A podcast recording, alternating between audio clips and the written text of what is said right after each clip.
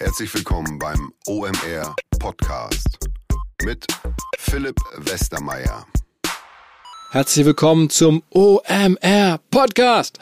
Also, ähm, es geht wieder los.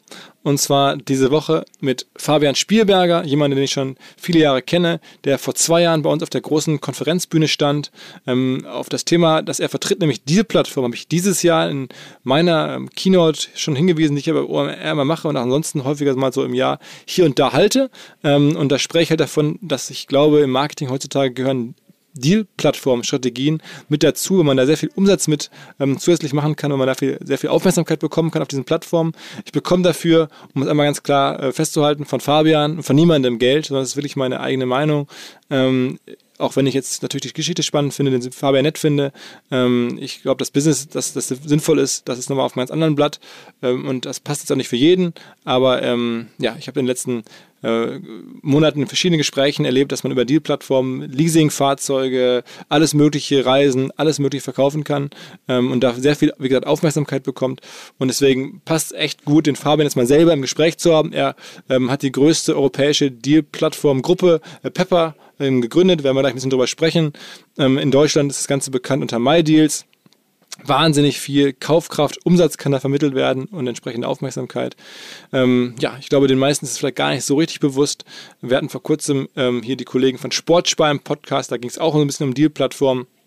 Also indirekt haben wir jetzt schon häufig über den Fabian gesprochen und der hat wieder zuletzt selber vor zwei Jahren bei uns mal was gesagt und ähm, spricht generell auch nicht so viel.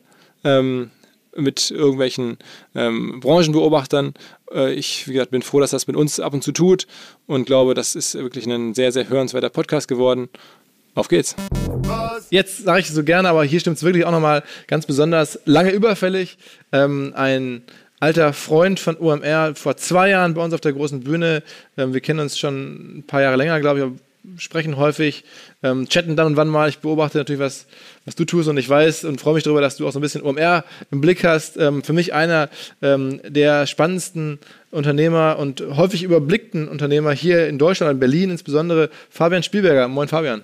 Danke dir, Philipp. Auch danke nochmal für die Einladung. Ähm, Großer Fan von OMR, wie du schon gesagt hast. Freut ja. mich auch mal als Gast hier zu sein. ja, also ähm, ich glaube, bei dir muss man ein bisschen ausholen, weil ich sag's ja, häufig irgendwie erzähle ich mal irgendwelchen Leuten von dir und sage, Mensch, den kennt man eigentlich zu wenig dafür, was der so alles so dreht. Ähm, wenn ich jetzt sage, du machst Pepper, dann sagen die meisten, okay, was ist Pepper?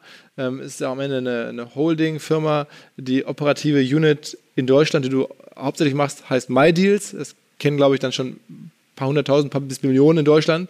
Ähm, aber ihr seid international aufgestellt. Du hast neben Pepper und MyDeals auch noch einige andere ähm, größere Beteiligungen. Dazu gehört Schub, dazu gehört Urlaubspiraten. Ähm, noch was vergessen? Äh, Webgears zum Beispiel. Also ein Gutscheinplayer. Genau, also alles im Bereich, es geht um Geld sparen am Ende. Korrekt. Sag mal also, deinen eigenen Worten, so ein bisschen ganz kurz die Fabian Spielberger Background Story bis hier zum heutigen Tag. Genau, also in, in kurzen Worten sage ich immer, ich habe äh, fünf Unternehmen in den letzten zwölf Jahren gegründet oder mitgegründet. Ähm, und der, die große Klammer um alles drumherum ist immer B2C und das Thema Geld sparen. Ähm, operativ arbeite ich für pepper.com. Das ist eine Shopping-Community in elf Ländern mit etwa 25 Millionen Unique Usern pro Monat. Und äh, in Deutschland kennen wir uns dann unter dem Namen MyDeals.de.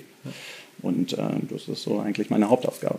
Aber sagen wir mal ganz kurz, bevor wir bei MyDeals tiefer einsteigen, Schub ist ja auch ein großes Cashback-Programm, das auch genau. europäisch mittlerweile ziemlich relevant geworden ist. Ne? Genau, Schub hieß früher mal Kipu, war dann ein bisschen schwieriger und dann dachte man, Schub wie Shop mit Doppel-O ist vielleicht ein bisschen prägnanter. Das ist gegründet von äh, Paul und Jen Nickel und Tim Gibson und mir hier in Deutschland. Und Paul und Jen hatten ursprünglich in UK ähm, das gleiche Konzept schon vorher äh, gegründet gehabt, da heißt das Quidco. Ähm, und dann haben wir das vor einigen Jahren dann auch zusammengeführt und ist, glaube ich, Europas größter Cashback-Player. Wie groß ist von Mitarbeitern her? Ähm, so ungefähr 180 oder sowas. Wow, wow. Okay, das Urlaubspiraten, wie groß ist der Laden mitarbeiterseitig? Urlaubspiraten, boah, also ich weiß immer die Zahlen nicht 1000 Prozent ja. exakt, so roundabout 180 bis 200 Leute. Auch groß, okay, also zwei, diese Dimension und, und dann MyDeals, wie groß ist das? Also ähm, MyDeals alleine betrachtet ist ein bisschen schwierig, aber Pepper, die Dachgesellschaft, also die Shopping-Community, sind wir so knapp 250 Leute weltweit. Okay. Ähm, wie wie kam es dazu? Also wo kommst du ursprünglich her? Ähm, also ich bin tatsächlich einer der wenigen äh, Berliner und ähm, ich habe mich äh, aber immer so für Naturwissenschaften interessiert und dann gab es mal so einen Studiengang in Deutschland, der hieß Nanotechnik. Und das äh, fand ich total cool. Von der Idee her, so Chemie, Physik und Bio gemischt. Und dann bin ich nach Würzburg gezogen, weil es das einzige, die einzige Stadt war, wo man studieren konnte. Habe dann in Würzburg Nanotechnik studiert, habe dann relativ schnell aber gemerkt, dass es gar nicht so äh, mein Fall ist. Aber ich hatte das Glück, dass ich ein paar coole Kommilitonen hatte, äh, mit denen ich auch viel Spaß hatte. Und dann konnte man das Studium so ertragen. Und ähm, tatsächlich habe ich dann sozusagen äh, im Studium auch meine Passion fürs Geldsparen entdeckt, wobei es stimmt nicht. Eigentlich habe ich immer gerne Geld gespart. Ähm, und ich war auch immer so ein Vergleicher. Also ich kann mich noch erinnern, wo ich äh, 14 war oder so und ähm, ich einen Computer zur Konfirmation bekommen sollte, habe ich wochenlang damals noch aus den, aus den Kleinanzeigen von so einem Lokalblatt hinten alle äh, Seiten rausgerissen äh, und dann wochenlang jeden einzelnen Computershop in Berlin verglichen, wo gibt es den CPU nochmal irgendwie zwei Euro günstiger und so dann am Ende des Tages meinen Computer zum Bestpreis zusammengestellt. Und äh, so ging es dann immer weiter. Und im Studium hat so meine Liebe für Smartphones oder damals waren es noch nicht mal Smartphones, damals waren es Feature-Phones. So, hey, mein Telefon hat irgendwie ein Farbdisplay oder mein Telefon kann MP3s abspielen. Und dann wollte ich halt immer das Neueste haben. Aber als Student kann man sich ja nicht so wahnsinnig viel leisten. Und deswegen habe ich halt immer Wege ge gesucht und gefunden, wie ich möglichst günstig mein neues Handy kaufen kann und möglichst teuer mein altes Handy verkaufen kann. Und das war dann tatsächlich der Startschuss für MyDeals. Weil dann so Freunde haben immer wieder gefragt, hey Fabi, warum hast du schon wieder ein neues Handy? Und dann meinte ich so, damals noch über ICQ erklärt, ja, hier, da musst du das und das und so den Vertrag abschließen. Und wenn du dann über die ganzen 24 Monate alle Fixkosten des Vertrages zusammenrechnest, dann zahlst du immer noch 200 Euro weniger, als wenn du das Handy ohne den Vertrag gekauft hättest. Und dann kannst du halt ein altes Handy teurer verkaufen wieder und dann hast du ein neues Handy for free sozusagen. Okay, okay. Und dann dachte ich irgendwann, okay, bevor ich das jetzt immer jedem auf ICQ erkläre, äh, schreibe ich das doch mal irgendwie ins Internet, weil die Informationen gab es damals einfach noch nicht in der Form. Also es gab sowas wie äh, Geizkragen, ähm, was aber eigentlich nur so kostenlose Produktproben waren oder so und eigentlich auch hauptsächlich gesponserte Angebote. Und natürlich gab es auch Geizhals und Idealo als Preisvergleich, aber niemand, der wirklich so alle Tipps und Tricks kombiniert hat. Und dann habe ich das auf MyList geschrieben und dann dachte ich so, hey, aber bevor ich irgendwem davon erzähle, so bevor ich es meinen Freunden erzähle, will ich die Website erstmal richtig, richtig cool machen, ähm, weil ich will ja nicht, dass meine Freunde dann irgendwie auf so eine Webseite kommen, die total scheiße aussieht. Aber Google hat im Prinzip ab Tag 1 Nutzer draufgeschoben und ja, und dann von da aus ging es dann eigentlich los. Und das war, warst du der erste Redakteur gewissermaßen auch? Ja, ja, auf jeden Fall. Also äh, wir waren jahrelang ein ganz, äh, ein ganz, ganz kleines Team. Also ich war äh, über ein Jahr lang alleine. Dann waren wir insgesamt zwei Jahre zu zweit. Äh, dann waren wir ein paar Jahre zu viert. Das heißt, hast du diese Website auch selber gebaut? Dann entwickelt Tatsächlich, genau. Also ich bin kein Programmierer, kann nicht programmieren. Ähm, aber ähm, äh, äh, damals mein Mitkommilitone David, der dann nach ungefähr einem Jahr äh, mit dazugestoßen ist und heute das Deutschland- und Österreich-Geschäft verantwortet, ähm, äh, der äh, zusammen haben wir uns dann immer überlegt, okay, äh, wenn das da so im Code steht, wenn ich jetzt das und das verändere, dann sollte jenes und folgendes passieren. Dann haben wir auf Speichern gedrückt, dann war die Webseite kaputt. Okay, schnell wieder alles rückgängig machen und dann wieder halt immer so hin und her. Learning by doing. Okay. Ähm, man denkt jetzt, wenn man das so hört, also ist jetzt angewachsen, wie viele Redakteure habt ihr heute, die Deals raussuchen, die solche Schnäppchen äh, beschreiben, wie du sie damals beschrieben hast im, im Mobilfunkbereich? Ähm, so 40 weltweit, ja. Okay, das heißt, mehr, aber alle suchen nach Cheats, nach Möglichkeiten, Sachen halt günstig zu bekommen. Das ist schon was anderes als ein Preisvergleich. Das ist äh, komplett was anderes. Genau, das ist eine, eine, eine Schnäppchen-Community und eine Deal-Plattform. Ich habe es ja in meiner OMR-Keynote ähm, so ein bisschen versucht zu erzählen. Also viele haben das gar nicht so im Blick, was eine Deal-Plattform genau ist. Also es gibt wirklich ganz viele Menschen, die dann auch Lust haben, das zu lesen, sich auszutauschen, das zu kommentieren, das zu ergänzen. Da ist auch sehr viel Crowdsourced Content dabei, ne? Absolut. Also es sind Zehntausende äh, wenn ich so versuche, jemandem Außenstehenderes zu erklären, sage ich immer, ist wie Facebook für Shopping. Also äh, mit dem Unterschied, dass das vielleicht jetzt nicht dein direkter Freundeskreis ist, sondern Leute, die sich eher mit dem Thema auskennen. Und ähm, sozusagen ein Nutzer, der meint, ein besonders gutes Angebot gefunden zu haben, teilt es halt in Deutschland auf MyDeals ähm, und dann bewerten die anderen Nutzer das Angebot äh, mit Hot oder Cold, also heiß oder kalt. Und wenn es besonders gutes Angebot ist, dann wird, das, wird der Deal sehr heiß. Und wenn die Leute der Meinung sind, das ist eher ein schlechtes Angebot, dann voten sie Cold. Ähm, beispielsweise, wenn du jetzt irgendwas einstellst, was es woanders günstiger gibt, dann wird das Angebot äh, mit tausendprozentiger Wahrscheinlichkeit kalt werden.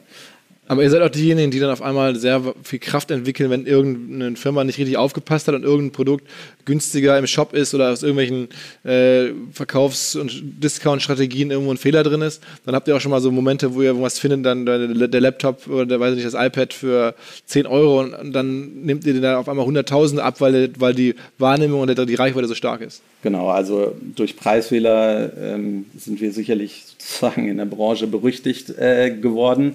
Ähm, am Ende des Tages ähm, sieht es so aus, ich glaube, äh, weniger als ein Prozent äh, oder viel weniger als ein Prozent der Angebote sind Preisfehler. Aber natürlich bleibt sowas immer extrem im Kopf äh, hängen. Ähm, zuletzt, oder was heißt zuletzt, vor einer Weile beispielsweise gab es bei Amazon einen ähm, 10-Euro-Gutschein ohne Mindestbestellwert, der auf alle Produkte funktioniert hatte. Du konntest für 10 Euro, so oft du wolltest, so viel du wolltest, bei Amazon bestellen. Ähm, und äh, das war natürlich so nicht von Amazon gedacht. Der sollte ursprünglich auf eine sehr spezielle Kategorie funktionieren und eigentlich auch nur einmal pro äh, Account. Ähm, ja, und dann äh, war Amazon am Ende des Tages eine Zeit lang down, weil zu viele Leute versucht haben zu bestellen. In Deutschland oder was weltweit? In Deutschland war das. Ja. Und das war dann bei euch halt einer von euren Redakteuren oder einer von euren? Nee, das hat jemand in der Community gefunden. Sowas findet man auch, sowas kann man gar nicht bewusst finden. Also äh, das ist so oft, keine Ahnung, einfach eine, eine, komische Wendung. Das kannst du nicht aktiv sozusagen äh, suchen. Das ist durch die Größe der Community wird dann sowas halt geteilt. Der Händler hat dann am Ende des Tages das Recht, entweder die Bestellung zu stornieren, äh, wie es in der Regel eigentlich der Fall ist, ähm, weil das sozusagen nur ein ähm, äh, Preisfehler war. Der Händler muss nicht liefern. Äh, leider in der Vergangenheit ist es dann immer wieder mal so passiert, dass äh, entweder der Händler nicht genau wusste, wie er zu kommunizieren hat oder wie genau die Rechtslage ist und so kam es dann immer wieder mal zu Problemen. Ähm, aber am Ende des Tages, inzwischen weiß eigentlich jeder Händler, wie er sich zu verhalten hat. Er weiß, wie man sowas richtig kommuniziert, dass die Leute keine blöden Idioten sind, sondern ähm, einfach nur ihre Chance probieren, sozusagen Glücksritter am Ende des Tages sind. Was sind denn die anderen 99 Prozent, wenn das jetzt nicht, also Preisfehler sind 1 Prozent, das sind 99 Prozent? Äh, viel weniger als 1 Prozent. Mhm. Also, keine Ahnung, eins von 1000 Angeboten oder so, vermute ich jetzt mal. Ähm, in der Regel sind es gute Angebote, ähm, meist oder oft eben in der Kombination sozusagen. Äh, beispielsweise gibt es irgendwo einen Gutschein, weiß ich nicht, bei eigentlich gibt es ja überall durchgängig Gutscheine. Aber nur weil es irgendwo einen Gutschein gibt, heißt das ja noch nicht, dass alle Produkte preislich günstig sind. In der Regel ist es sogar, ähm, sind die meisten Produkte eben nicht günstig. Und unsere Community sucht dann halt eben, hey, vielleicht finde ich ja noch, äh, vielleicht finde ich ja ein wirklich gutes Angebot, kann das nochmal mit einem Gutschein kombinieren oder ähm, äh, ähm, einer anderen Promotion und dadurch entstehen dann so unserer Meinung nach sehr gute Angebote. Also so die, die Faustregel ist eigentlich äh, beispielsweise bei Elektronik äh, mindestens 10% günstiger als im, im, im Preisvergleich. Ähm, aber da gibt es auch. Also, Welche Kategorie habt ihr am häufigsten? Ähm, es kommt extrem aufs Land an, aber also Technik ist wahrscheinlich das meistverbreitetste auf jeden Fall. Aber ähm, wir sind auch sehr stark bei allen erklärungsbedürftigen Produkten, also Finanzen oder ähm, ähm, so Girokonten, Kreditkarten etc.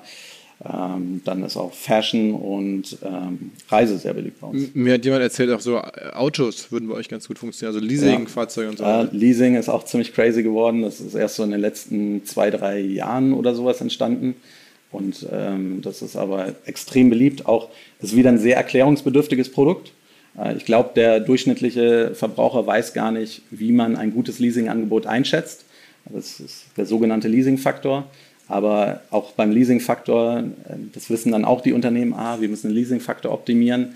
Ähm, und da gibt es dann auch wieder so Tricks, halt, wenn du einen sehr hohen Listenpreis hast, etc. pp. Und die Community ähm, checkt das halt alles und vergleicht es extrem neutral und sagt halt, hey, äh, keine Ahnung, bei BMW ist äh, Leasingfaktor unter 1 gut oder unter 0,75 oder so. Und wenn dann irgendjemand ein Angebot mit, für einen BMW mit einem Leasingfaktor von 1,5 einstellt, dann wird das Angebot ziemlich sicher kalt, obwohl es für den Otto-Normalverbraucher als super günstig erscheint. Okay. Also eine Audi A5 Cabrio gibt es für 199 Euro im Monat. Wenn ich hier unten irgendwen auf der Straße anspreche, sagt er, du bist ja verrückt. Äh, das kann doch gar nicht sein. Okay, also das heißt, ihr ähm, unterscheidet euch auch ganz klar, wir hatten ja schon häufiger, ähm, ich glaube, den, den, den Thorsten von, von Coupons for You hatten nochmal, der sehr stark über SEO ähm, genau. Gutscheine platziert. Das ist nicht euer Modell.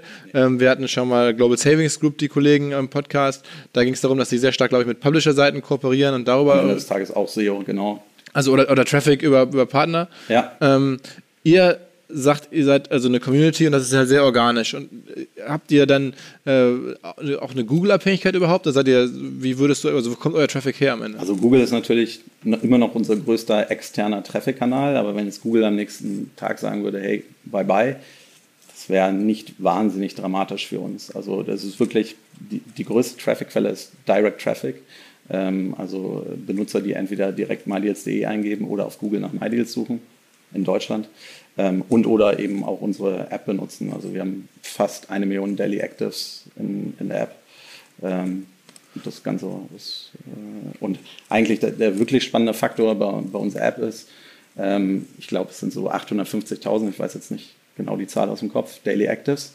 Und äh, das Geile ist aber unser äh, Mau-zu-Dau-Ratio also von fast 40 Prozent. Also die Leute, die kommen wirklich einfach jeden Tag immer wieder. Also monthly, monthly Active User und Daily Active Users ist, ist nah dran. Sozusagen. Genau, ist extrem nah dran, ähm, weil äh, es ist halt wirklich eine, eine, hohe Stickiness das Produkt hat und einfach einen, einen großen Mehrwert für, für die Nutzer äh, bietet.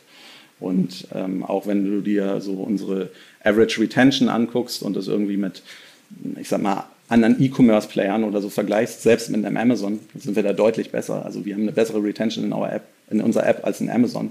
Ähm, leider sind wir aber nicht so gut oder noch nicht so gut wie andere soziale Netzwerke, wie jetzt ein Facebook oder so. Die haben natürlich einen, einen wahnsinnigen Login. Irgendwer hat mir mal gesagt, ähm, wenn man auch auf euren Traffic gucken würde, ihr hättet möglicherweise mehr Nutzer oder mehr Traffic als so ein Twitter oder so in Deutschland. Ja, also das ist, äh, da gibt's eine, da ging mal so eine lustige Statistik von, ich weiß gar nicht mehr, vom ZDF oder ARD oder sowas rum, die die sozialen Netzwerke nach den Monthly Active Usern aufgezählt haben. Und da war Twitter irgendwie erschreckend äh, niedrig. Ähm, da meinte ich auch, also ich kann es mir kaum vorstellen, aber theoretisch hätten wir danach, wir haben so ungefähr in Deutschland 8 Millionen Unique User pro Monat. Ähm, das wäre schon erschreckend, äh, also wenn Twitter in Deutschland tatsächlich weniger hätte. Okay. Und laut der Statistik war das, glaube ich, so. Kann ich mir aber, also ist halt immer äh, die Frage, wer die Daten misst und wie man sie misst und ah, ah. ob das einheitlich ist. Und äh, wenn man jetzt über Monetarisierung spricht, also ich habe mir auch hier schon mit Stammgast Kollege Schmidt verschiedentlich ähm, reden wir mal über Firmen oder über Modelle und so. Und dann haben wir uns schon mal irgendwann, weiß ich noch, gesessen und eure Traffic-Zahlen angeschaut und was man so sehen kann mit äh, den verschiedenen externen Analyse-Tools. Und gedacht, wow, krass, wie viel, also wie viel da los ist. Wenn der Fabian das jetzt einigermaßen vernünftig monetarisiert, dann ist das eine absolute Maschine. Und dann sagst du, also Maschine, wo ich dann, ich nahm dann schon an, wow, bestimmt irgendwie über 100 Millionen Euro Umsatz und so. Und dann sagst du, nee, wir gucken gar nicht so sehr auf die Monetarisierung, wir spielen eher so das Long Game.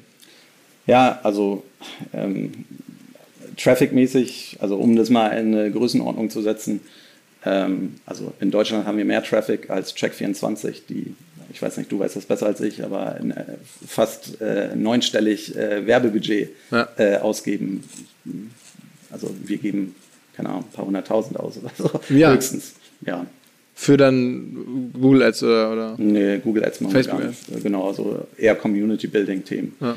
Ähm, und ähm, äh, ja, also klar, Check24 macht irgendwie ein paar hundert Millionen Euro. Aber, die, aber du sagst auch, die haben halt gar nicht zwangsläufig die härtere Conversion. Also, weil ich hatte gedacht, wenn man auf Check24 kommt, dann will man ja auch wirklich abschließen. Dann ist man eigentlich extrem nah am Kaufen. Bei euch will man vielleicht nur ein bisschen stöbern und gucken, was könnte ich mir jetzt günstiges kaufen, aber macht es halt doch nicht. Also ich glaube, oder also von, von den Conversion-Zahlen, die wir so von unseren Partnern dann hören, ist es schon klar, ein Check oder ein Idealo ist noch mal ein bisschen besser, aber jetzt sind wir beispielsweise besser als andere Preisvergleiche. Ja. Also ich denke, wir sind schon sehr nah an der Conversion dran, aber wir versuchen halt nicht auf Teufel komm raus zu monetarisieren, ähm, weil das nicht unser Fokus ist. Also unser Fokus ist Community-Wachstum. Und äh, wenn ich sage, okay, wir haben so ungefähr 25 Millionen Unique User und ich mir vorstelle, okay, wo müssen wir hin, dann denke ich, so, ich glaube 100 Millionen oder so in Europa äh, sollte auf jeden Fall machbar sein. Ähm, wenn ich mir dann überlege, okay, ich habe da noch eine Faktor 4 Challenge ähm, und wir sind so 250 Leute im Unternehmen und weniger als 5% arbeiten im Sales. Ähm, fast alles ist Technik und äh, Content und Moderation. Äh, dann müssen wir halt einfach uns entscheiden, wo wir sozusagen ähm, angreifen. Und ich, äh, ich glaube, äh, wachsen kann man nur einmal. Und die Chance sollten wir auf jeden Fall nutzen. Äh, vor allem in so einem schnell wachsenden oder schnell sich ändernden Bereich wie dem Internet. Also das heißt, irgendwie ne, die übliche Frage von mir, der kommen muss nach Umsatz.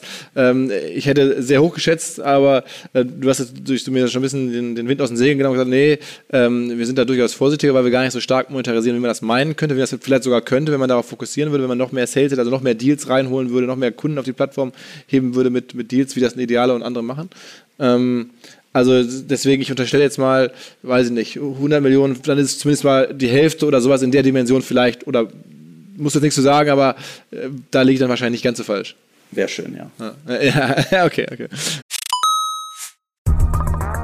weil die Kolleginnen und Kollegen von Instaffo, also der Jobplattform für den Tech- und Sales-Bereich, von der ich hier schon häufiger berichtet habe, mittlerweile bei uns doch groß engagiert sind hier im Podcast. Ihr hört immer wieder hoffentlich von Instaffo. Deswegen habe ich die Kollegen vor kurzem mal selber persönlich kennengelernt und war wirklich sehr angetan. Sie haben mir dazu erzählt, es gibt eine neue Finanzierungsrunde in die Firma. 10 Millionen werden da investiert. Das ganze Thema wird also immer relevanter. Daher nochmal hier mit Nachdruck der Hinweis. Wer Menschen sucht im Bereich Tech und Sales, denkt an Instaffo. Die haben da scheinbar wirklich eine neue magische Soße gefunden, wo sie über ihre Plattform ein automatisiertes Matchmaking zwischen Arbeitnehmer und Arbeitgeber ermöglichen und das ist im direkten Marktvergleich dreimal effektiver, was die Quote von Bewerbung zu Einstellung angeht. Hilft natürlich auch, dass sie bereits über 100.000 passende Talentprofile auf der Plattform haben und dass man sehr, sehr schnell ins Gespräch kommt. Innerhalb von 48 Stunden bewerben sich die ersten Talente bei den Arbeitgebern oder man kann sogar als Arbeitgeber einer vorselektierten Gruppe an Talenten aktiv eine Nachricht schicken oder sie zum Chatten einladen, um sich noch schneller kennenzulernen und zu prüfen, könnte das passen. Also nicht nur ich und die Geldgeber offensichtlich glauben an Instafo, sondern auch mittlerweile über 1800 Firmen, darunter O2, RTL, HelloFresh, MyPoster, viele, viele weitere. Instafo ist auf OMR Reviews bestbewertet 4,8 Sterne in der Kategorie Recruiting Plattform. Firmen, die nun Instafo ausprobieren möchten, sehr gerne. Ihr spart außerdem 500 Euro auf die erste Besetzung, wenn ihr euch anmeldet über Instafo mit Doppel-F instafo.com slash OMR. Zurück zum Podcast. Sag mal, äh, war gerade überrascht, ihr macht kaum Marketing, äh, sagst aber gleichzeitig, wir investieren in die Community. Wie baut man die auf? Also äh, wir investieren kaum in Marketing, ist sicherlich nicht richtig. Aber also das, was du immer. Kein Paid Marketing. Genau, kein Paid Marketing und das, was du auch schon vor Jahren sozusagen äh, gepredigt hast und was wir, glaube ich, äh, unbewusst eigentlich gemacht haben, ohne dass wir es wirklich wussten. Wir investieren halt in unseren Content. Ja, wir versuchen halt extrem gute äh, Deals zu finden oder auch auszuhandeln. Ähm, wir versuchen, äh, sind jetzt nicht extrem auf äh, Geld getrimmt oder so. Dadurch ähm, können wir auch oft einfach langfristiger die Themen angehen. Also ähm, Global Savings Group beispielsweise hat ja mal probiert, unser Modell zu klonen.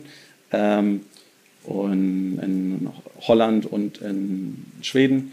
Äh, denen ist dann halt nach zwei Jahren oder so die Luft ausgegangen, weil das macht halt ganz lange einfach überhaupt gar keinen Spaß. Ähm, und ähm, äh, auch als wir dann neue Communities in anderen Ländern nochmal gestartet haben, dann dachten wir, ah ja, cool, jetzt haben wir ja, äh, jetzt haben wir ja Geld, jetzt können wir richtig cool voll Gas geben. Aber das funktioniert so nicht. Eine Community dauert Jahre zum Aufbauen und die kannst du dir nicht erkaufen. Äh, das musst du dir sozusagen hart erarbeiten und äh, verdienen, in Anführungszeichen. Äh, da Vertrauen über die Jahre immer aufzubauen und dann Stück für Stück ähm, äh, groß zu wachsen. Ich, ich, denke vielleicht, wenn du jetzt irgendwie den amerikanischen Approach nimmst, ähm, glaube ich auch nicht, dass Geld da immer die Lösung ist. Also da gab es Startups, die in einem ähnlichen Sektor waren, mit zig Millionen gefundet und du kannst dir die Community nicht erkaufen. Ähm, bei Snapchat beispielsweise, äh, denke ich, lag es eher daran an dem Innovationsfaktor und weniger daran, dass sie äh, Millionen an Funding hatten. Äh, das hat natürlich geholfen, die Startbasis äh, größer zu machen oder das, Absprungbrett. Aber wenn das Produkt scheiße gewesen wäre äh, oder nicht innovativ, dann hätten die überhaupt gar keinen, keinen Auftrieb bekommen. Okay, das heißt am Ende Content, Qualität des Produkts und dann der Rest kommt von alleine, sagst du so ein bisschen. Ja, harte Arbeit ähm, auf jeden Fall und ähm, gut verstehen, was wirklich äh, gebraucht und gewünscht wird. Ähm, und ja, dann am Ende des Tages wirklich. Aber äh, es ist auch, euch dir auch nicht wichtig, dass jetzt MyDeals so ein, so ein Household Name ist, weil auch das, äh, also kennen ja jetzt viele schon, natürlich, weil ihr die Nutzer habt, logischerweise, die werden das kennen, die da bei euch einen Account haben und so erst ja. recht. Aber es ist jetzt ja nach wie vor nicht so, dass man Check24 kennt jeder. Idealo ja. kennt, glaube ich, auch mittlerweile, weiß nicht, in Deutschland eine sehr hohe Markenbekanntheit. Also am Ende des Tages äh, würde ich es mir natürlich schon wünschen, dass das jeder kennt. Also äh, mit Pepper bauen wir wir bauen ja eine Plattform am Ende des Tages. Und äh, ich meine, ihr predigt das ja auch jedes Mal, da gibt es halt Netzwerkeffekte. Bei uns ist es so, je mehr Menschen die Plattform nutzen, desto mehr Menschen suchen nach Deals. Desto mehr Menschen nach Deals suchen, desto bessere Deals werden gefunden. Je bessere Deals gefunden werden, desto mehr verbreitet sich wieder, also kommen wieder mehr Nutzer drauf, mit mehr Nutzern gucken wieder noch mehr Leute nach Deals ähm, und so ist es am Ende des Tages so ein selbstverstärkender Effekt. Mhm. Ähm, also wollen wir natürlich auf jeden Fall ähm, bekannter sein. Allerdings haben wir, glaube ich, das Unternehmen immer extrem aus der Perspektive der, äh, der Leute, die die Plattform benutzen, der User sozusagen, ähm, aufgebaut und weniger so aus der Markensicht ähm, oder aus der ähm, äh, ich sag mal, Business-Sicht am Ende des Tages. Äh, also deswegen, ähm, manchmal in der Presse ähm, liest man so über Pinterest, hey, Pinterest ist voll cool, äh, da stellen Nutzer Produkte ein und diskutieren dann auch noch über die Produkte. Wie geil wäre es denn, wenn man jetzt noch die Produkte kaufen könnte? Ja, what the fuck? Das mhm. machen wir seit 14 Jahren in UK, fast 15 Jahren und seit 12 Jahren in Deutschland. Genau so. Nutzer stellen Angebote ein, äh, diskutieren darüber, sagen, was gut darin ist, sagen, was darin schlecht ist ähm, und können das Produkt am Ende des Tages kaufen. Aber am Ende, um es einmal, es ist ein Affiliate-Modell, ne, was man, ihr, ihr, kassiert Provisionen bei jeder von, über eure Plattform vermittelten Transaktion. Das ist ja eigentlich das, der, das, der Kern. Falls jetzt jemand noch sich fragt, okay, wie verdient eigentlich Geld? Man klickt bei euch auf einen Deal und dann ähm, bekommt ihr eine Provision von demjenigen, der den Deal dann ausschüttet. Genau, also ursprünglich haben wir als, ich würde mal sagen, klassische äh, Affiliate-Plattform gestartet sozusagen, aber inzwischen versuchen wir uns eigentlich so gut es geht, komplett aus dem Bereich zurückzuziehen und direkte Partnerschaften mit dem Unternehmen zu suchen. Aber wenn ihr so einen Fehler findet, bei Amazon zum Beispiel, dann ist es natürlich, äh, da geht ihr kein Geld, dann ist es einfach rein. Nee, klar nicht. Dann ist es einfach Content, ihr vermittelt das, man kann davon profitieren, aber ihr bekommt nichts, ihr bekommt nur was, wenn ihr selber, deswegen haben wir auch gerade über Sales gesprochen, wenn Leute aktiv mit euch einen Deal machen, also in Amazon und andere und sagen, hey, das möchte ich jetzt gerne bei euch so einstellen, damit das funktioniert. Genau, also ähm, auch bei ähm, äh, bei den Produkten ist es halt einfach so, dass wir haben halt gesagt, dass ähm, die Plattform soll für die Nutzer sein und wenn man das, also wir diskutieren das äh, oder es wird auch tatsächlich in der Community immer wieder mal äh, diskutiert, wenn man sozusagen für den Handel öffnen würde, das erste, was er wahrscheinlich, was so ein semi-schlauer Händler machen würde, ist, boah, das ist ja voll cool, ich mache ja darüber Verkäufe, ich muss mal meinen kompletten Produktkatalog da hochladen. Und damit machst du halt die Community von einem Tag auf den anderen kaputt. Ähm, und wir kriegen die Angebote von den ganzen Händlern immer eingeschickt Dann prüfen wir das, ist das ein gutes Angebot, ist das ein schlechtes Angebot. Äh, wenn es ein schlechtes Angebot ist, dann versuchen wir denen zu erklären, warum das ein schlechtes Angebot ist. Keine Ahnung. Am einfachsten ist es, hey, das gibt es da und da günstiger. Dann ist. Stimmen wir nicht ein. Genau, das ist ja klar, macht keinen Sinn. Äh, schwieriger wird es dann beispielsweise, wenn das Produkt nicht so gut ist und wir sagen, okay, du sparst hier zwar vielleicht bei dem Laptop 20 Prozent, aber es gibt hier ein fast identisches Modell, was eigentlich besser ist äh, und es kostet weniger, dann würden wir das auch nicht unseren Nutzern empfehlen. Mhm. Ähm, ich habe jetzt ja bei uns auch in der Kino so ein bisschen gesagt, oder am Beispiel, glaube ich, von, von Sportspar, den Jungs aus, aus Leipzig ja. gezeigt, die ja so in ihrem Restpostenhandel ähm, kaum Geld hatten, um anders zu wachsen. Also haben sie ganz viele Deals bei euch eingestellt. Genau. Ähm, und sind darüber gewachsen, weil ihr denen dann sozusagen Traffic geliefert habt, weil die einfach günstig auch waren am Ende natürlich. Genau, ähm, also die haben gute Angebote. Wir sind sicherlich eben, wie schon angesprochen, äh, im Vergleich zu Check24 oder Idealo ein sehr günstiger äh, Traffic-Kanal. Ähm, für die, die haben äh, den Vorteil, dass sie auf Nutzer zugreifen können, denen vielleicht die Marke Sportspar nicht geläufig ist, die aber so Firmen im Internet sind, äh, dass sie verstehen, okay, das ist ein seriöser Shop, da muss ich mir keine Sorgen machen. Ähm, da kann ich einfach so kaufen und dann ist das sozusagen ein ziemlich guter Fit. Also das heißt, du kannst schon auch andere Plattformen groß machen am Ende? Also wäre fast die Frage, könnte man nicht selber irgendwie Restposten in verschiedensten Bereichen auch noch machen, weil wenn man schon die Wertschöpfungskette vorne hat und, und, und ähm, das ist die eine Frage und die zweite ist natürlich, ähm, wie, warum gibt es so wenig Advertiser oder Händler oder Produzenten, wie immer, die von sich aus sagen, ich spiele noch viel aggressiver mit euch und gehe proaktiv auf euch zu und dass jetzt eure Sales-Leute irgendwo anrufen, sondern dass ich ja sage, hey, ihr habt ja scheinbar Druck auf der Plattform, ich stelle mal was ein. Warum glaubst du, passiert das nicht? Also einmal vielleicht äh, zuerst die erste Frage, warum verkaufen wir nicht selber? Ähm, also das habe ich mir ja schon, also äh, wir haben ja sozusagen, wir sind ja vor der ganzen, äh, uns gibt es ja in Deutschland seit 2007, in UK seit 2004, also noch lange vor Groupon, ähm, lange vor Live-Shopping, vor diesen ganzen äh, Shopping-Kanälen. Ähm, und dann haben wir uns natürlich auch schon oft überlegt, hey, sollten wir nicht eigentlich unser eigenes Groupon machen? Aber immer, wenn du Ware einkaufst, dann hast du einen Lagerbestand und dann hast du Druck. Und wir wollen nie in diese äh, äh, Brisanz geraten, wo wir, keine Ahnung, Lager voll mit äh, 20, 30, 40.000, ähm, keine Ahnung, äh, Monitoren haben und uns verkalkuliert haben und dann irgendwann unseren Usern sagen müssten, ja, hier kauft man den Monitor, ist ein gutes Angebot, obwohl es gar kein also gutes Angebot ist. Man verliert seine Neutralität so ein bisschen und neigt dazu, ein bisschen tendenziös in die eigene Richtung zu optimieren. Korrekt, deswegen haben wir gesagt, okay, wir wollen nie selber äh, Produkte verkaufen. Wirklich lange überlegt hatten wir eigentlich so, ähm, äh, gerade in Asien, also äh, Xiaomi sind extrem äh, beliebte Produkte bei uns. Das ist so ein das chinesische Apple, äh, würde ich jetzt mal kühn sagen. Mhm.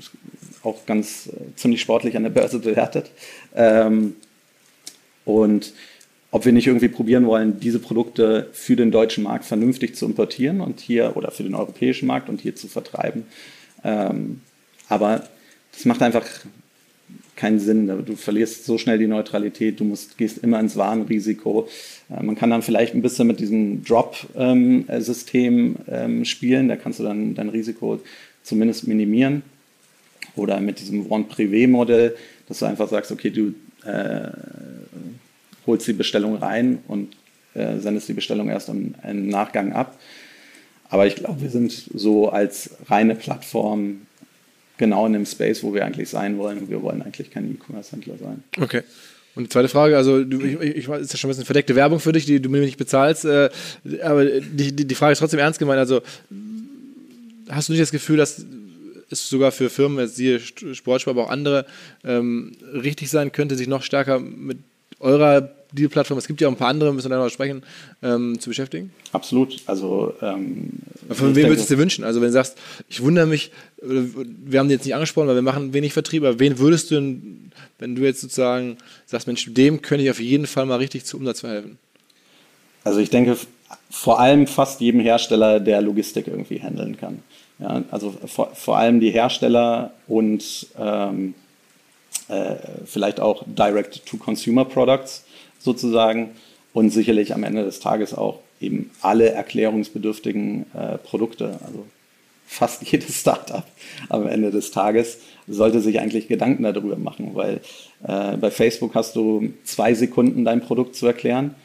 Ich habe ja vorhin schon angesprochen, fast alle unsere Besucher kommen tatsächlich direkt auf die Plattform. Das heißt, die gucken sich das an, was wir denen heute präsentieren oder was die Community heute gefunden hat und die lesen sich das dann auch durch.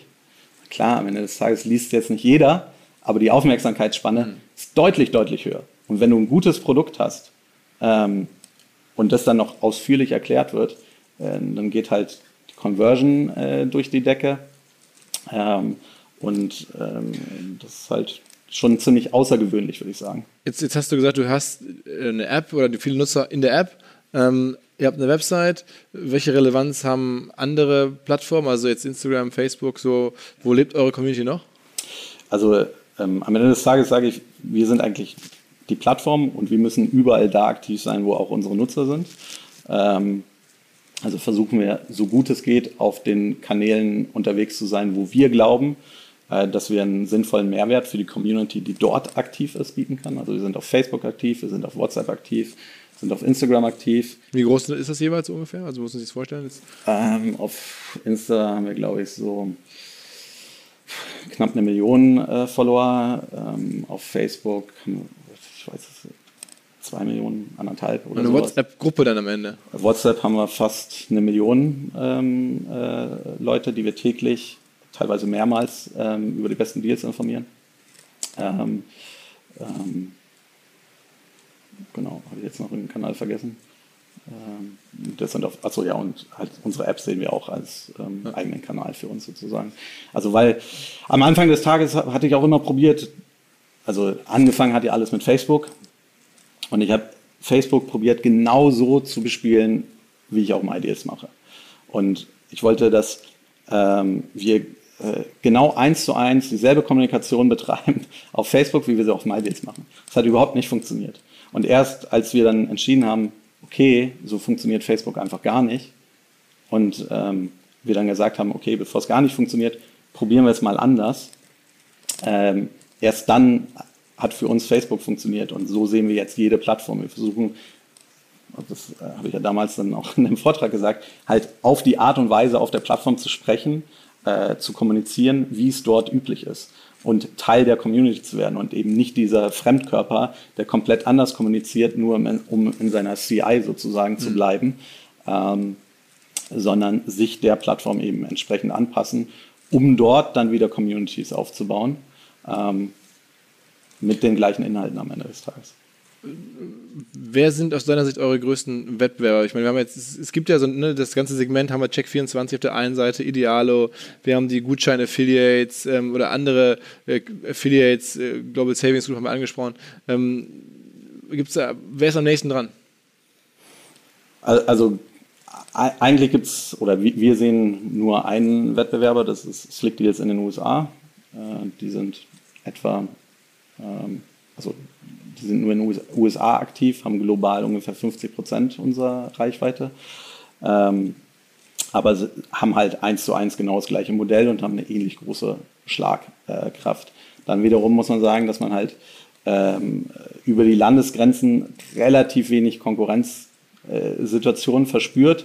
Da, also ich glaube daran, dass E-Commerce global ist, aber zumindest mal paneuropäisch ist.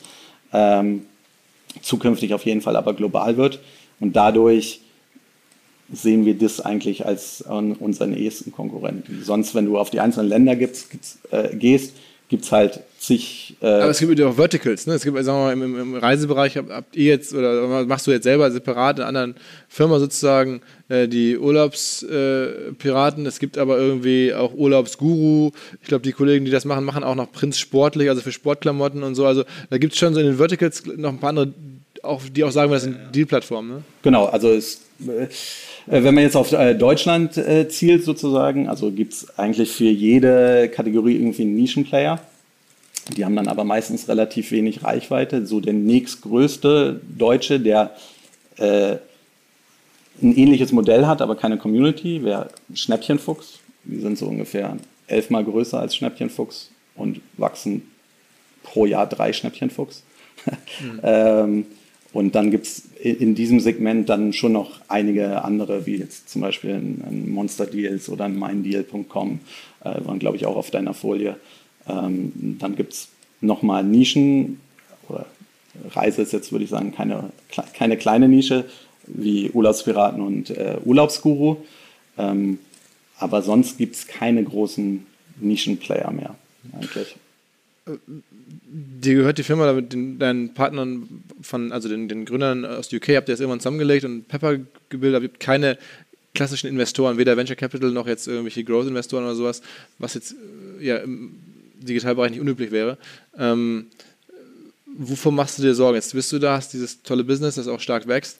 Ähm, guckst du dir an und denkst dir, wow, äh, jetzt Amazon wird immer größer im, im E-Commerce, in der Welt, wo alles irgendwann bei Amazon ist. Und dann, wenn die dann zu mir sagen, Mensch, Fabian, wir brauchen dich nicht mehr, irgendwie, es kauft eh jeder bei uns Schnäppchen-Deals oder Schnäppchen oder, oder, oder irgendwelche Weiterleitungsprovisionen hin oder her, schalten wir ab. Ist sowas ein Threat? Ja, also am Ende des Tages äh, glaube ich, ähm, den meisten Verbrauchern ist noch nicht unbedingt bewusst, äh, dass Amazons Monopolstellung am Ende des Tages schlecht für Verbraucher ist. Und ich glaube, so ähnlich wie Google äh, Don't Be Evil gestrichen hat, wird Amazon ziemlich bald ihr Most äh, Customer-Centric äh, Company äh, in the World streichen, weil das sind sie schon lange nicht mehr.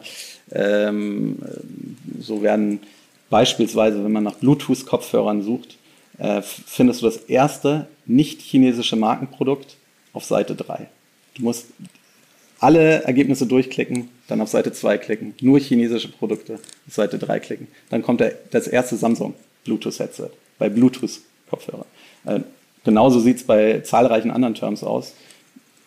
Amazon ist jetzt schon eigentlich zum größten Teil ein chinesischer Marketplace-Händler, ähnlich wie, wie Alibaba. Und ich sehe hm, AliExpress oder Alibaba ist für uns jetzt ähm, ähm, europaweit auch schon auf einer ähnlichen Größenordnung wie Amazon. Es kaufen extrem viele Deutsche, das ist äh, bei AliExpress, also es ist vielen ja nicht so klar. Man denkt immer, die Chinesen kommen eines Tages, die sind schon voll da. In Deutschland ist es nicht so äh, ähm, stark, aber in Spanien ist es riesig, in Italien ist es sehr groß, in Russland ist AliExpress der größte Online-Shop Russlands. Ähm, Was hält aus Deutschland raus? Ähm, Gar nichts. Also ich glaube, die werden äh, ziemlich bald ähm, ordentlich Gas geben. Ähm, die sind auch viel, viel mutiger, als ähm, ähm man als, als wir das von unseren westeuropäischen Unternehmen äh, gewohnt sind. Niemand würde sich trauen, mit so einer Webseite in einem anderen Land zu starten, die teilweise noch komplett falsch übersetzt ist. Ähm, aber die haben halt die Energie, die Ausdauer, das Geld, um sich das im Zweifel auch leisten zu können. Und ähm, ich glaube, chinesische Produkte werden immer noch viel mit Ramsch äh, in Verbindung gebracht.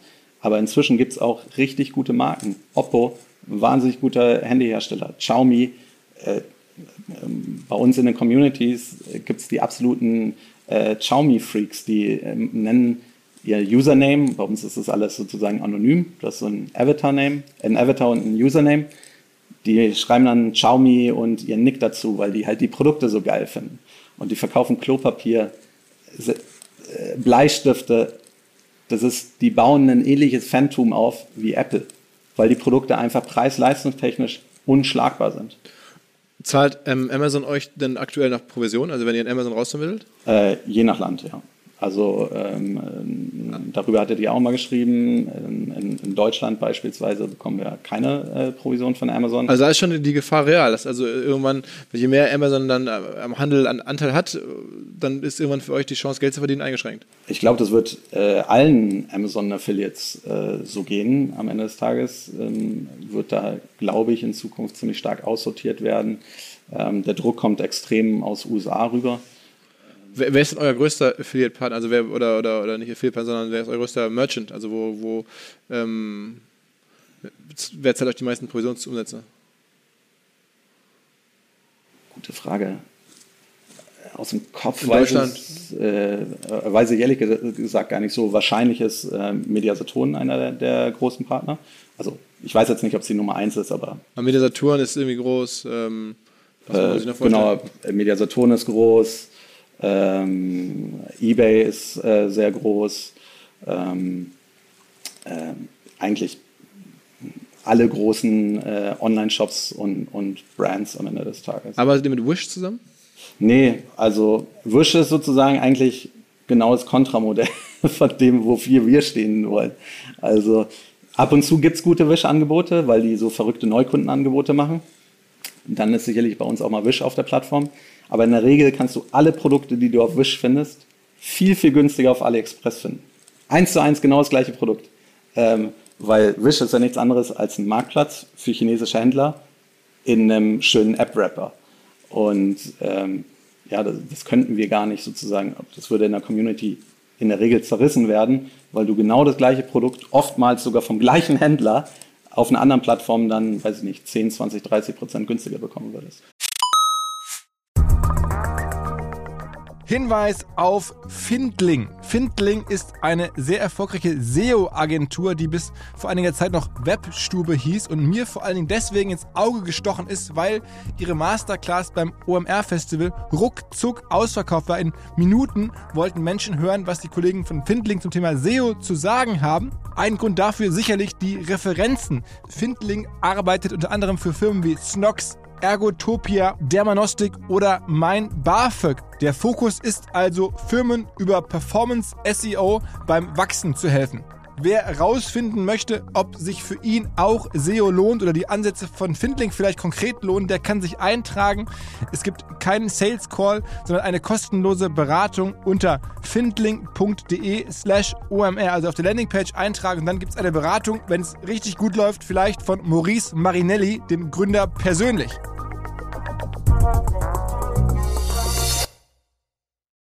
Zurück zum Podcast. Mal ganz generell.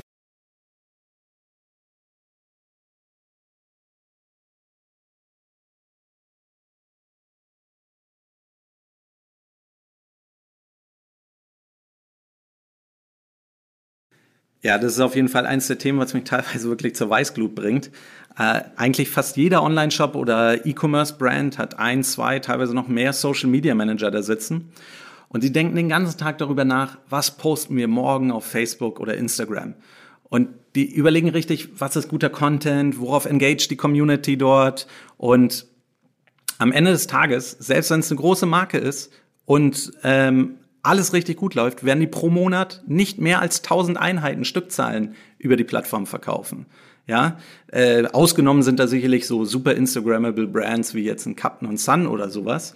Aber für alle anderen ist Facebook und Instagram halt nicht der richtige Kanal. Die Leute sind nicht da, um Produkte zu kaufen. Wenn man jetzt aber dagegen die Person nehmen würde und vielleicht sogar nur eine halbe Stelle oder so nehmen würde und die denkt dann darüber nach, was machen wir denn morgen auf Pepper? Läuft im Haus rum und um, geht zu den Einkäufern. Hey, was haben wir denn äh, äh, die Woche richtig gut eingekauft? Wie sehen da die Preise aus? Dann macht er oder sie einen Preisvergleich, schaut, ob man wirklich ähm, äh, im Markt da kompetitiv ist. Äh, versucht zu gucken, wie das Produkt zum Beispiel bei MyDeals äh, generell äh, angekommen ist. Oder man sagt, ähm, äh, guckt, hey, gestern gab's die Tonys Box für unter 60 Euro bei Alternate. Äh, darauf gab's über 1000 Grad, war der Deal heiß und über 200 Kommentare. Können wir nicht vielleicht einen ähnlichen Deal machen? Kannst du nicht mal gucken, ob wir die vielleicht auch so einkaufen können?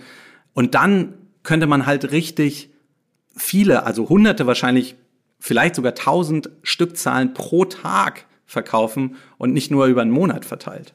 Da fehlt den Personen dann aber teilweise entweder das Mandat im Unternehmen oder sie haben keine Budgetverantwortung und kriegen somit auch gar nicht die Unterstützung, die sie sozusagen bräuchten, um für das Unternehmen sowas äh, ermöglichen zu können. Was ist denn deine, deine Vision? Jetzt hast du gesagt, irgendwie 100 Millionen Uniques kann man in Europa holen. Ich habe jetzt irgendwie 25, also da ist noch richtig Platz was für ein Umsatz, jetzt habe ich ja gerade mal ich auf 50 oder 40, 50 Millionen geschätzt, vielleicht liegt es da ungefähr. Ähm, was für ein Umsatz kann man mit diesem Modell äh, langfristig machen? Was glaubst du?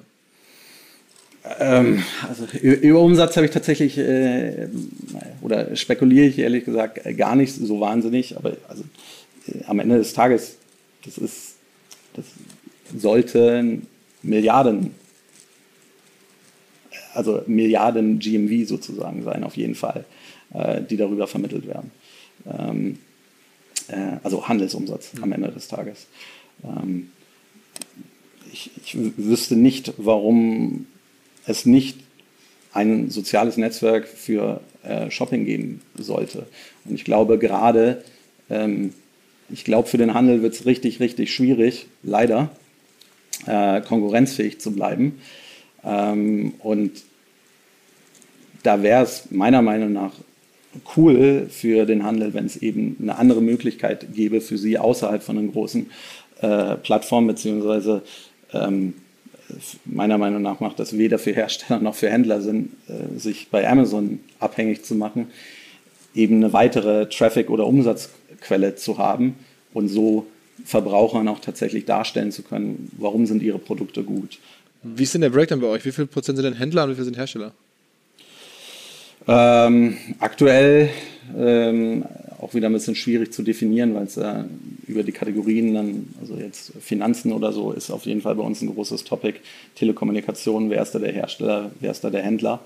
Ähm, aber ich vermute, äh, jetzt äh, mich nicht darauf festnageln, dass es schon noch unter 20 Prozent ähm, äh, ist Hersteller und okay. 80 Prozent Handel. Okay nochmal abschließende Frage, machst du dir so ein bisschen Sorgen um eine ausreichende ähm, Heterogenität des äh, Händler- oder generell auch Herstellerökosystems in Europa, in Deutschland? Also, Auf jeden Fall. Also ähm, äh, Klar, also qua Geschäftsmodell sowieso, aber siehst du auch Anzeichen, dass es immer weniger wird? Weil es gibt ja auch so Zahlen, die dann sagen, Mensch, äh, hat der Tarek Müller mir vor kurzem Podcast erzählt, ähm, wir haben erst 3% des Handelsumsatzes und da ist noch so viel Wachstum drin. Und, äh, also es, ist, es gibt viel mehr Händler, als man das meint. Und Amazon hat in einzelnen Kategorien immer nur jeweils dann 10% oder so. Also, also ich glaube an Hersteller. Ich glaube an Hersteller, die ein gutes Preis-Leistungs-Verhältnis machen oder ein absolutes Premium-Produkt. Ähm, und ich glaube an, im Handel glaube ich an äh, Nischen. Ähm, also es wird sich sozusagen so ein bisschen unterteilen in verschiedene Kategorien. Aber auch da sehe ich eigentlich, eigentlich gibt es nur Platz für drei. Einmal derjenige, der die günstigsten Angebote macht, dann denjenigen, der der Experte ist. Also beispielsweise jetzt, wenn man irgendwie ein HiFi-Produkt äh, kaufen will, ähm, da wird Amazon dir nie die beste Erklärung liefern können. Wie, wie wäre das aktuell, würdest du sagen? Also günstig ist AliExpress, haben wir gelernt? genau, günstig ist AliExpress. Ähm, Experten hat sich meiner Meinung nach noch niemand so richtig positioniert. Ich meine, Mediasaturn probiert es immer mit ihren Dienstleistungen zu machen, aber ich glaube, da haben die schon noch wahnsinnig viel zu tun. In den USA, Best Buy mhm. mit ihren Blue Shirts mhm. ähm, gehen ja in, in diese Ecke rein, meiner, meiner Meinung nach wirklich smart. Ähm, und dann am Ende des Tages, der dritte ist most convenient. Und ich glaube, da brauchen wir nicht diskutieren, mhm. dass das für immer und ewig Amazon bleiben, bleiben wird. Amazon versucht den Eindruck zu bewahren, dass sie auch Preisführer sind. Das sind sie schon lange nicht mehr. Ähm, also unsere Community weiß das, dass sie Amazon gute Angebote meistens nur matcht.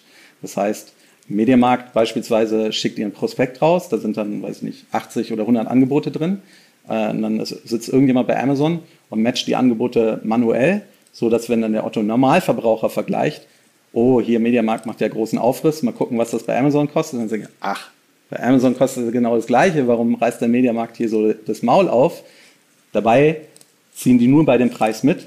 Und sobald die Angebote bei Mediamarkt raus sind, erhöht Amazon auch wieder den Preis. So wollen die sozusagen den, ähm, äh, die, den Schein äh, bewahren, dass bei Amazon ist alles immer günstig, was natürlich nicht so ist.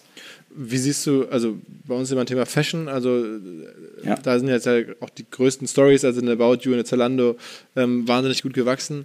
Ähm, was, also da wird auch mal erzählt, hey, da geht es um Discovery und so.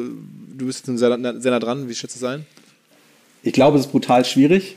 Also ich wünsche mir, äh, dass es funktioniert. Ich, äh, Zalando geht ja jetzt so ein bisschen äh, in den Plattformgedanken äh, und holt damit, glaube ich, auch ganz gut um, Umsatz. Ich weiß nicht so genau, ob sie vielleicht so ein bisschen den Verbraucher aus dem äh, Blick verlieren nur weil man da alle Produkte kaufen kann. Ähm, Zalando ist einfach sehr, sehr teuer im, im Schnitt. Ähm, äh, About You meiner Meinung nach macht es super smart. Die bauen sich halt alle anderen Kanäle ähm, auf. Also äh, Zalando äh, extrem stark in, in Google, About You dann würde ich mal sagen eher so im Social äh, Media Bereich. Ähm, aber Amazon ist auch verdammt stark in Fashion. Also ähm, ich sag mal, bei einem, äh, ich weiß nicht, wie genau man bei Fashion unbedingt einen Expert-Player braucht. Also bei High-Fashion-Brands mit Sicherheit. Also wenn ihr jetzt wieder Upper End. Das kommt doch gar nicht bei euch rein, ne? Also damit habt ihr wahrscheinlich nichts zu tun. Nee, ne? genau. Also wie Mai Theresa oder so ist bei euch nicht da, ne? Nee, also, also wenn jetzt ein Yves Saint Laurent oder sowas ja. anrufen würde, mit denen könnten wir gar nichts machen, weil die erstmal sagen würden, also Rebate gibt es auf gar keinen Fall. Ja, ja, ja, äh, Habt ihr wahrscheinlich äh, nicht die Preiszahlungsbereitschaft auch in der, in der, in der Community dafür, ne? Äh, also das ist tatsächlich inzwischen, es gibt alles, also Business-Class-Flüge, First-Class-Flüge, ähm, äh, auch, also das, das auch Verrückteste. Audis, Porsches. Äh, Audis, Porsches, genau. Das Verrückteste war, äh, vor einer Weile hatten wir ein, äh, wie heißt denn dieser super AMG, ähm, AMG GT oder sowas, der kostet 1000 im Monat. Äh, Im Leasing. Im Leasing, äh, der war danach ausverkauft. Okay. Da sind halt auch viele Unternehmer auf der Seite. Ähm, oder auch halt eben sozusagen Marketingmanager, teilweise auch in großen Konzernen. Äh, auch eine funny Story. Ich war bei der K5 ähm, ähm, damals mal als Speaker eingeladen. Und da gab es am Abend vorher ein Speakers Dinner und dann sind ja auch die großen Konzerne da und die äh, Vorstände. Und dann setzt sich ein Vorstand eines sehr, sehr großen äh, Kosmetikherstellers neben mich und legt so demonstrativ sein Handy auf den, auf den Tisch. Und war halt die MyDeals-App offen und ich sehe den Avatar. Also wenn man so drauf ist, sieht man den Avatar. Ich wusste sofort halt, welcher User es ist, weil ich tatsächlich auch öfters schon mal mit dem geschrieben habe. Und das ist halt der Vorstand eines der größeren äh, Kosmetikkonzerne, äh, nicht Unternehmens, einer der großen deutschen Kosmetikkonzerne. Okay. Ähm, oh, das ist auf jeden Fall eine gute Story. ja. Also es geht am Ende des Tages durch die ganze Schicht. Kann man sich auch überlegen, bei 8 Millionen Uniques pro Monat, äh, da hast du halt eben nicht mehr nur noch äh, Schüler oder Studenten, sondern es geht durch die komplette Schicht durch. Und, äh, aber du sagst jetzt irgendwie, ich habe sie auch schon privat ein paar Mal gefragt, äh, naheliegend, oder ich habe dir ja sogar schon auch mal den einen oder anderen, der mich angesprochen hat, Mensch, wer ist das denn spannend und cool? Und dann sag ich, guck dir mal den, den Kollegen Spielberger an und so. Aber du hast eigentlich kein Interesse an, an Partnerschaften äh, eines Tages IPO oder wie muss man sich das vorstellen? Machst du gar keine Gedanken drüber? Ähm, also jetzt konkret mal mir. Das Schöne ist halt, am Ende des Tages, wir müssen nicht verkaufen. Wir haben keine äh, Investoren im Rücken, die in vier oder fünf Jahren ihren Return on Invest brauchen. Ähm, deswegen können wir extrem langfristige Entscheidungen treffen. Und aktuell sehe ich nicht die Not zu verkaufen. Ich weiß genau, was wir noch sozusagen vor uns haben. Das äh, ist mehr oder minder so ein bisschen das Blue Ocean Problem. Das ist eher die Frage, was macht man? Ähm, äh, ähm, von den vielen äh, Möglichkeiten. Sag mal, so die zwei, drei Möglichkeiten, die so im Kopf gehen, da abwägst?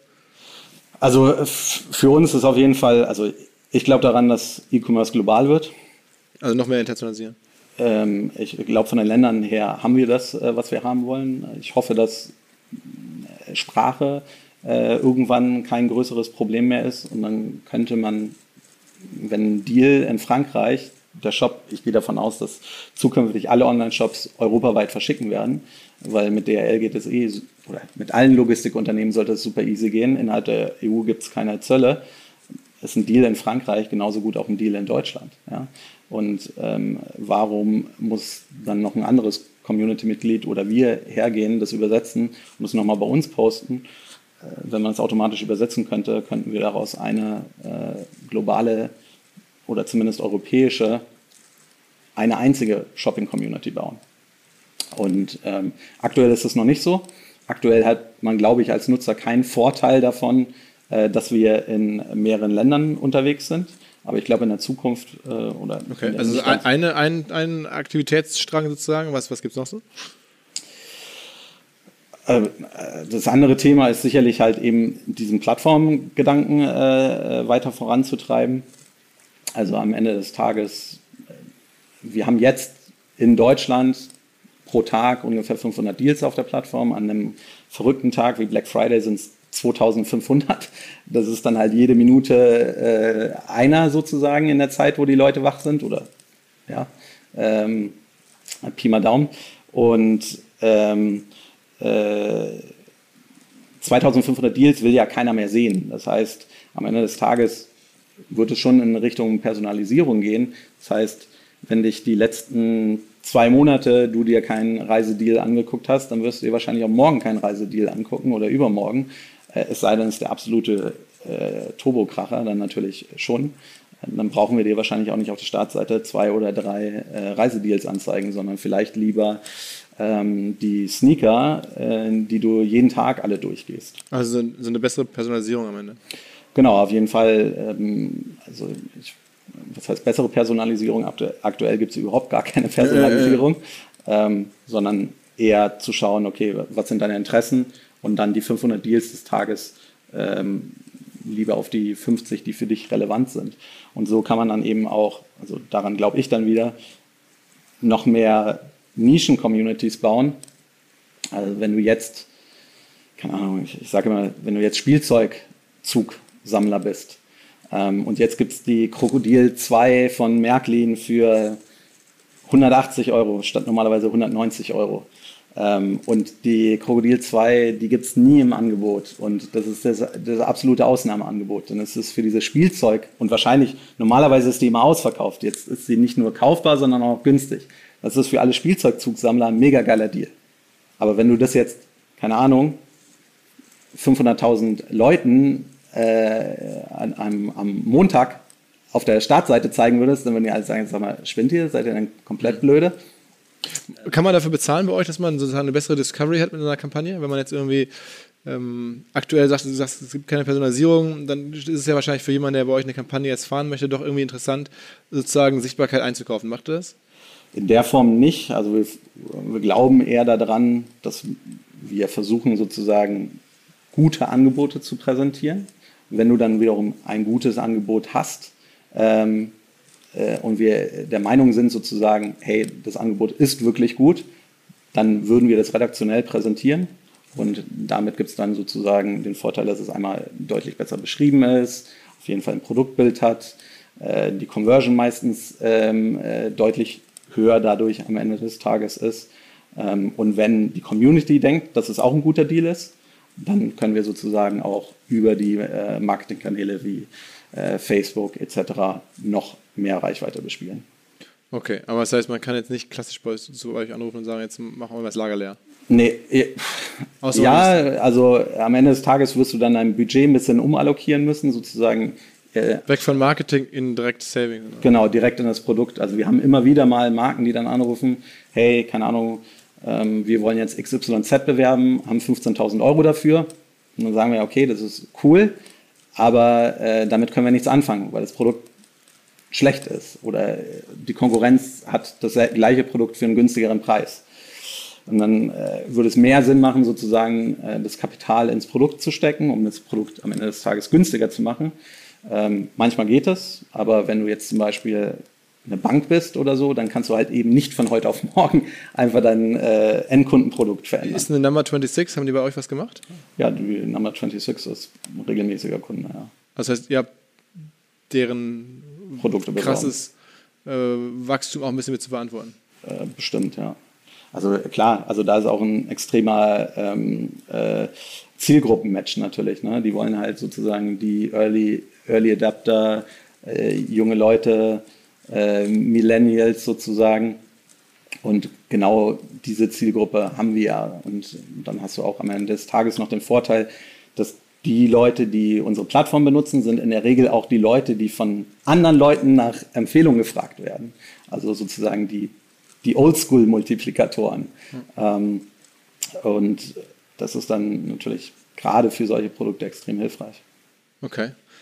Das haben wir noch gar nicht gesprochen. Du hast ja wir, am Anfang haben wir es berührt. Cashback machst du noch. Ähm, du bist an einem Affiliate-Netzwerk selber mit beteiligt. Äh, DigiDip heißt das, ne? Genau, Meta-Affiliate-Netzwerk, ja. Ähm, also es, äh, das, das Universum, der Kosmos von Fabian Spielberger nur, äh, da muss man einen zweiten Teil machen. Erstmal sozusagen in dein, in dein Kernprodukt MyDeals äh, eingestiegen und da tiefer drüber gesprochen. Ähm, ich glaube, da gibt es noch eine, eine, ganze zweite Ebene. Affiliate Marketing als solches, wirst du auch deine Meinung zu haben, vielleicht in a nutshell, wahrscheinlich kein stark wachsender Bereich mehr im Moment. Nee, also äh, leider sind die Player, die da sozusagen marktführend sind, ähm, ziemlich innovationsresistent. Ähm, und äh, ich glaube, die haben sich, also viele von den professionellen Publishern, ähm, wenn die eine bestimmte Größe erreichen, versuchen die sich sozusagen ja. zu emanzipieren. Machen direkte Kundenbeziehungen. Machen direkte Kunden, also Criteo ist sicherlich eines ja. der besten Beispiele. Ich meine, die sind auf Affiliate gewachsen. Ja, früher auch Idealo und sowas. Ne? Früher auch Idealo. Ähm, ähm, ich glaube, die Schwierigkeit ist da immer, die Affiliate-Netzwerke wollen sich so stark im Agenturbereich platzieren, statt ein reiner Technologie-Provider zu sein. Und wenn man dann wieder rüber in den USA guckt, gibt es einen Tune, früher Hass-Offers. Ähm, ich glaube, die machen jetzt schon mehr Net-Umsatz als Avon.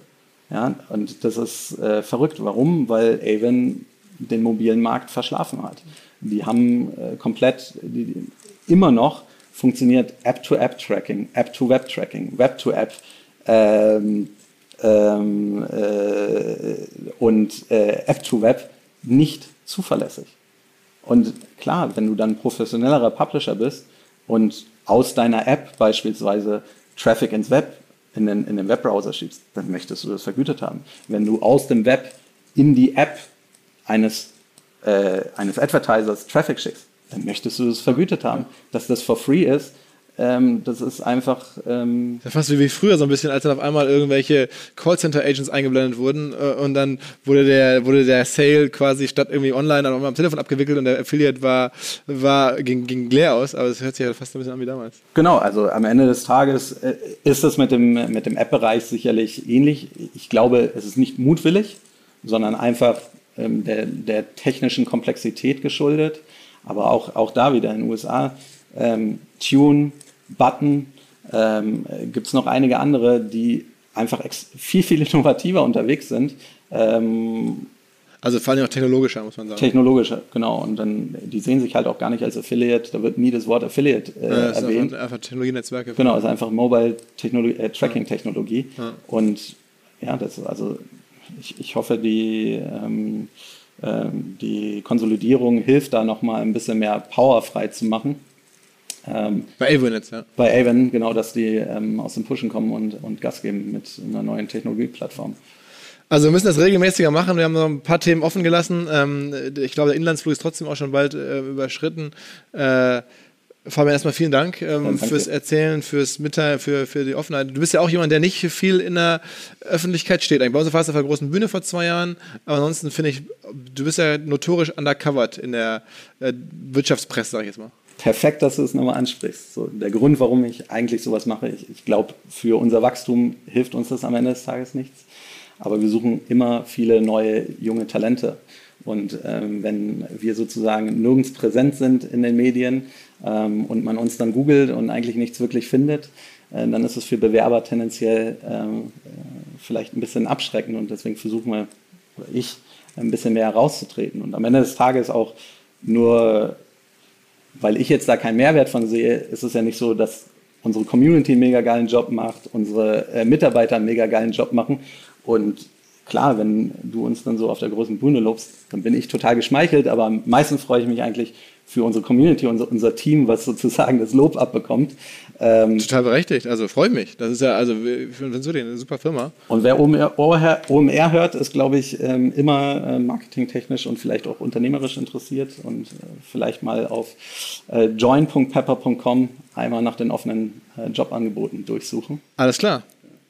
Guter Hinweis. Ähm, äh, ja, wir sind gespannt, was passiert. Vielleicht kommt der eine oder andere jetzt demnächst bei euch an Bord ähm, und wir hoffen, wir sehen dich irgendwie bei OMR in der einen oder anderen Form wieder, allerspätestens demnächst irgendwie im Podcast zu Teil 2 äh, des, des Fabian Spielberger Imperiums. Vielen, vielen Dank. Sehr gerne, danke dir. Ciao, ciao. Tschüss.